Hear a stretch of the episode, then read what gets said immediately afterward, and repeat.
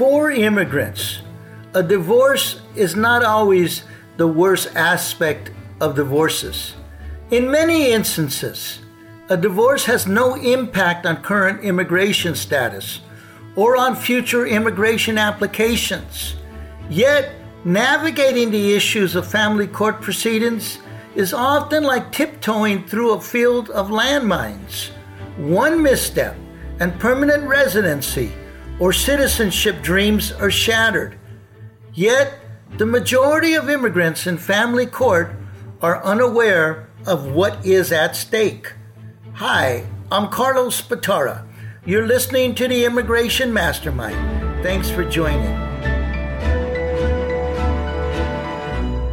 In fact, the problem goes further than just immigration clients. Too few family law attorneys fully grasp how certain actions, safe for U.S. citizens, may undermine the ability of immigrants to remain in the United States.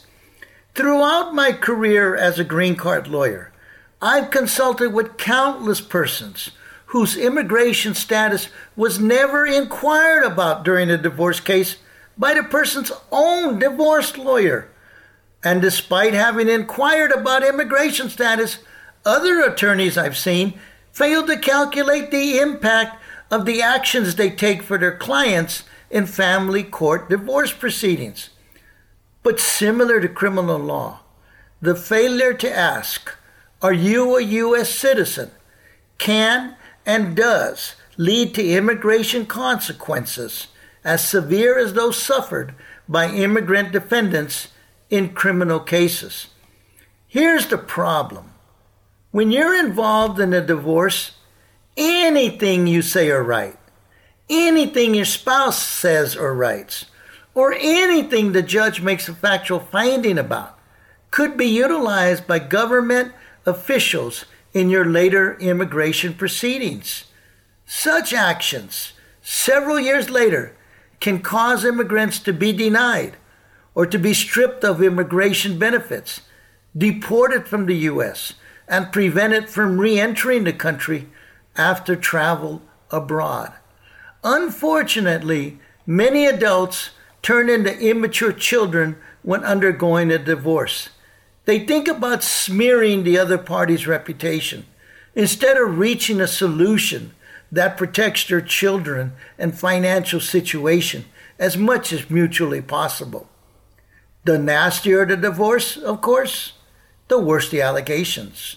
And for the immigrant husband or wife, the worse the potential for negative consequences. A few examples. Angry, quarreling spouses are prone to lodging accusations of drug and alcohol abuse. Money earned under the table, which was not reported on income taxes. And hanging out with friends who belong with gangs. The use of fake social security cards driver's license, and work permits, and multiple entries into and exits from the U.S. without permission are often revealed in signed declarations and statements in open family court. The allegations may be unfounded or exaggerated. Nevertheless, to the extent they remain part of the family court records, they retain the capability to undermine efforts to win legal residency or naturalization many years afterwards. The solution? Avoid engaging in volatile battles that open up an evil Pandora's box that leads to lifelong scarlet letters. Staying as far away from such arguments as possible is mission critical for immigrants. Whatever pleasure you might gain from a few moments of ill will and insults is outweighed by the risk that warlike behavior may lead to a loss of your ability to live in the United States. In short, taking the high road is preferred.